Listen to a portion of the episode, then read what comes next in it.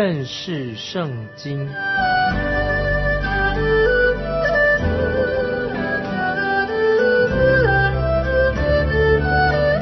认识上帝的话，把上帝的话带到全世界。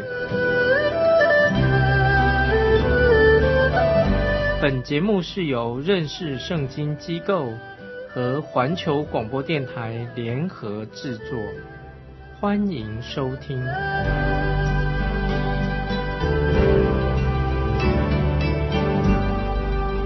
亲爱的听众朋友，你好，欢迎收听认识圣经。我是麦基牧师，请看启示录，启示录十七章六七两节，启示录十七章六七两节。我又看见那女人喝醉了圣徒的血和为耶稣做见证之人的血，我看见他就大大的稀奇。天使对我说：“你为什么稀奇呢？我要将这女人和驮着她的那七头十角兽的奥秘告诉你。”注意这两节经文啊，这里提到喝醉了圣徒的血，这个淫妇啊，不但把别人灌醉了，他自己也沉醉在所施行的迫害当中。虽然真的教会不会经历。大灾难时期的到来，因为我们看到圣经里面告诉我们说，随着恩典时代的渐渐接近尾声，信徒们也会会遇到患难，一些患难难处。我和其他一些教会的牧长都有同样的感受，我们会经历一些困难，就是当我们越要遵行神的真理、传扬神的话、服侍神的时候，那么我们所遇到的困难就会越来越多。那么我们读启示录十七章六节，这里所说到的圣徒，可能就是指旧约时代的圣徒。那么也提到为耶稣做见证之人的血，就是指新约时代受逼迫的圣徒。这呢，这里就显明说，大巴比伦啊，所以所谓启示录的大巴比伦，就是指未来的这些假宗教的一个大联盟。大联盟，因为那个时候。信徒已经被提到天上去了，那么所存留下来的这个大巴比伦这些所谓的宗教的组织，它是一个宗教组织，包括基督教的、天主教的，还有各种的异端啊，这所存留下来的，那么这些都是指那些没有被提到天上的所遗留下来这些所谓异端宗教团体，这些可以说大巴比伦啊，代表一切的假的。宗教那些拜偶像的源头啊，都是从这里开始的。所以我们在旧约时代就知道，巴比伦就是在旧约时代就曾经逼迫神的百姓。巴比伦啊，就是神的仇敌。那么也提到巴比伦啊，就尼布加利沙那个时代，曾经也帮将三位希伯来的年轻人投到火窑里面啊，因为他们坚守他们的信仰，他们不肯拜偶像，那么就被投到。火窑里面去，所以这个时候啊，我们读启示录的时候啊，约翰看见这个妇人这个意象的时候啊，他就大大的稀奇，是什么原因呢？那么特别提到，因为这里提到使徒约翰，他感到很稀奇。之前我们也会觉得很稀奇。这里我们看到天使就问使徒约翰说：“为什么心里稀奇的？”所以天使就要把关于这个女人的奥秘。这个淫妇的奥秘也告诉使徒约翰啊，所以我们听众朋友我们要留意，这里实所所指的是什么？这个兽强调这个兽就是指罗马帝国啊，罗马帝国的一个象征，而不是指敌基督，是指罗马帝国。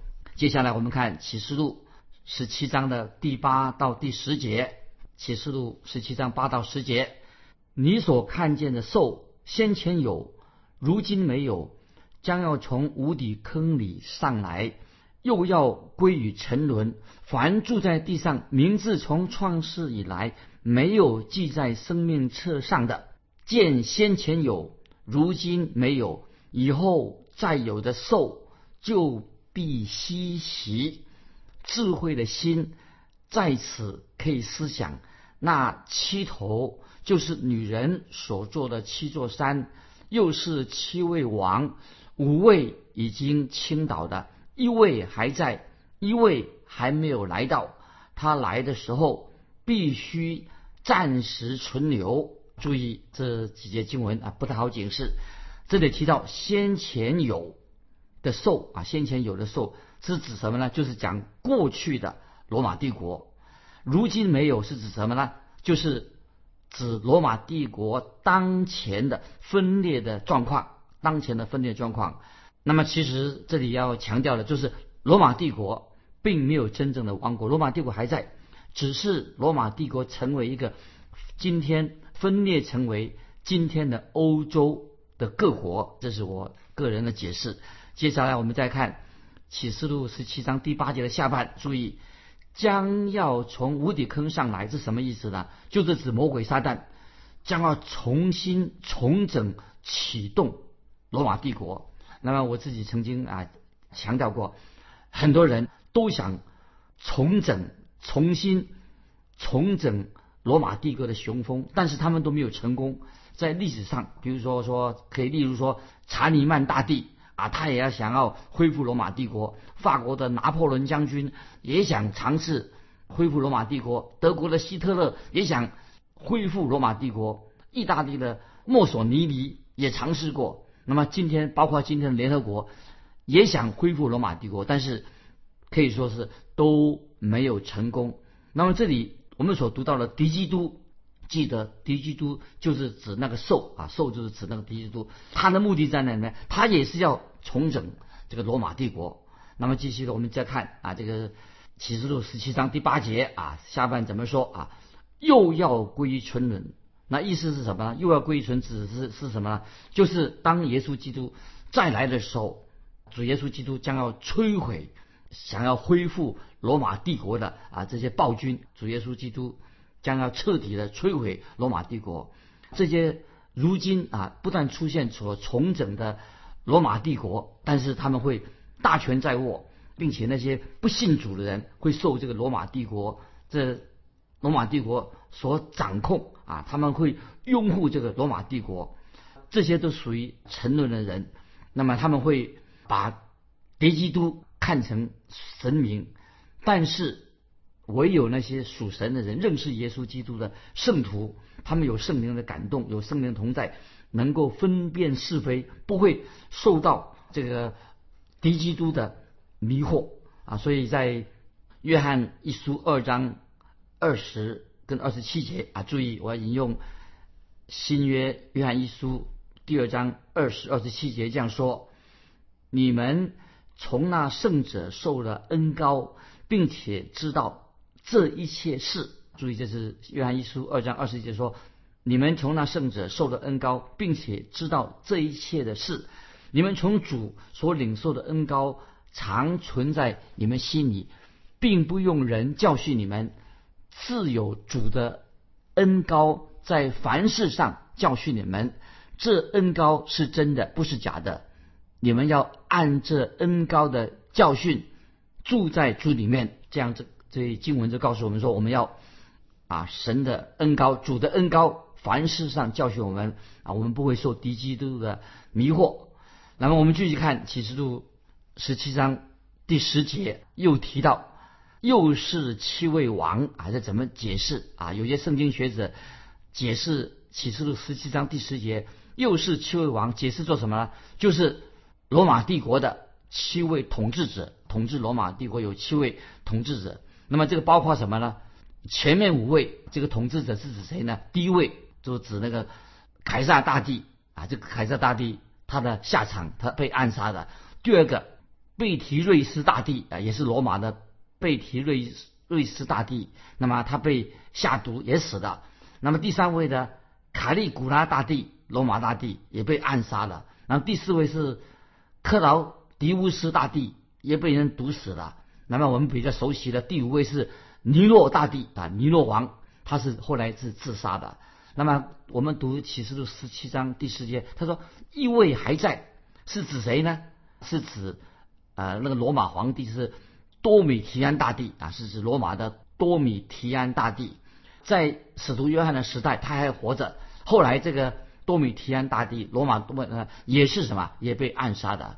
那么我们读启示录十七章第十节说，一位还没有来到，记得啊，启示录十七章十节提到一位还没有来到，是指谁呢？就是指敌基督，敌基督要来。那么所以啊，所以我们看到这个罗马帝国它的体制很清楚，这是属于罗马帝国的体制。所以第六位的第六位这个罗马帝国的体制啊，是由凯撒大帝所建立的罗马帝国的体制。这个我们也看到，这个多米提安这个大帝的，就是把使徒约翰放逐在拔摩岛的那个罗马皇帝。第七位。啊，我们刚刚提到第七位最后的还没有出现，那么这是讲到啊这个敌基督，所以我们知道最后敌基督将要重新的启动啊罗马帝国啊，这是我个人啊对这段经文的解释。那么我们继续看启示录十七章十一到十四节，启示录十七章十一节到十四节，那先前有如今没有的兽。就是第八位，他也和那七位同列，并且归于沉沦。你所看见的那十角，就是十王，他们还没有得国，但他们一时之间要和兽同得权柄，与王一样，他们同心合意，将自己的能力、权柄给那兽，他们与。羔羊征战，羔羊必胜过他们，因为羔羊是万主之主、万王之王。同着羔羊的，就是蒙召备选、有忠心的，也必得胜。注意启示录十七章十一到十四节，给我们啊一个很大的安慰。最后说到，羔羊必胜过他们，因为羔羊是万主之主、万王之王。同着羔羊的，就是蒙召备选有忠心也必得胜。那么这里我们再提到这个兽啊，注意听众朋友，兽是指罗马帝国，也是代表最后一个第八个王。第八个王就是指敌基督。那么这里给告诉我们指明了到底谁是敌基督的？敌基督就是先前但以理书的。里面的意象当中的小角啊，但以理书的意象，看到但以理先知在意象当中看见这个小角，这个小角就得到力量得势之后，他就把先前的三个角啊把它除掉了，就是把另外三个王把它根除掉了。所以在但以理书七章第八节二十四节，听众朋友啊，你可以了解一下但以理书七章八节二十节这样说：我正观看这些角。见其中又长起一个小角，先前的角中有三角，在这角前连根被他拔出来。这角有眼，像人的眼，有口说夸大的话。那么最后二十四节说：至于那十角，就是从这国中必兴起十王，后来又兴起一王，与先前的不同。他必制服三王，这是但以理书第七章八第八节二十四节所说的啊，可以做一个听众朋友做一个参考。那我们继续回到启示录第十七章十一节，这里说那先前有先前有的兽是指谁呢？就是指统治罗马帝国的皇帝啊，所有的先前有的兽是指。当时在历史上统治罗马帝国的君王，如今没有的，是指什么呢？就是指罗马帝国统治，如今没有，就是表示说，罗马帝国的统治的时代已经现在要结束了啊！所以我们读启示录十七章十一节的下半啊，这里提到什么？就是第八位，他也和那七位同列。那这是什么意思呢？就是这里这节经文是指。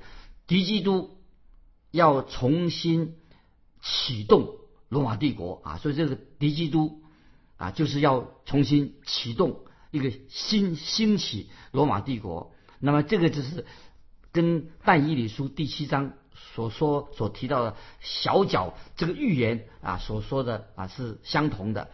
那么这里说到这个敌基督，就是他是第八个王，那么他与前面七个王同列，他跟这个第八个王跟前面啊七个王要同列，因为目的是在哪里呢？因为敌基督将要恢复罗马帝国的势力啊，这是让我们啊可以读这段经文的时候啊，也许听众朋友你会觉得读起来很头痛啊，有点很混乱，但是。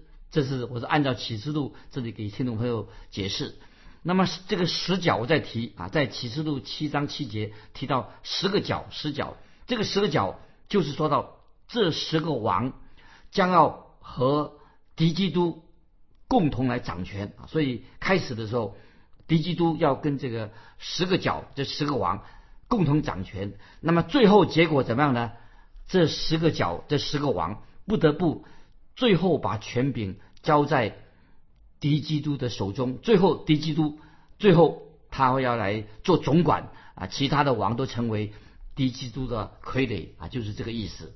那接下来我们啊要进到启示录十七章的十五到十八节，启示录十七章十五十八节，天使又对我说：“你所看见那淫妇坐在众水。”就是多民、多人、多国、多方啊！我在念啊，这个启示录十七章十五到十八节啊，再从开始再读啊，让听众注意。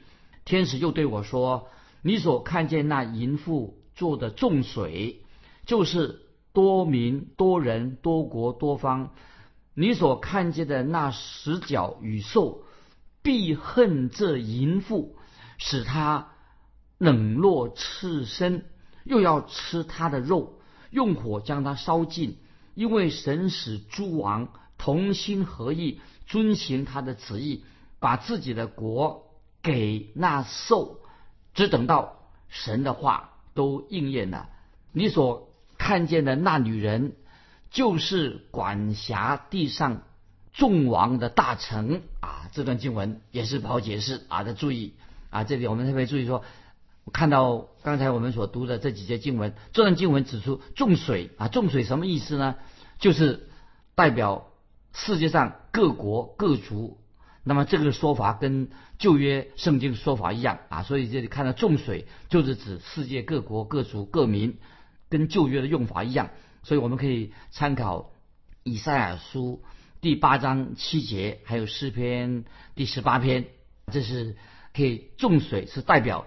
世界上各国各族各民，这里所提到的淫妇，她的地位显明的，她掌权治理的时间很短就结束了。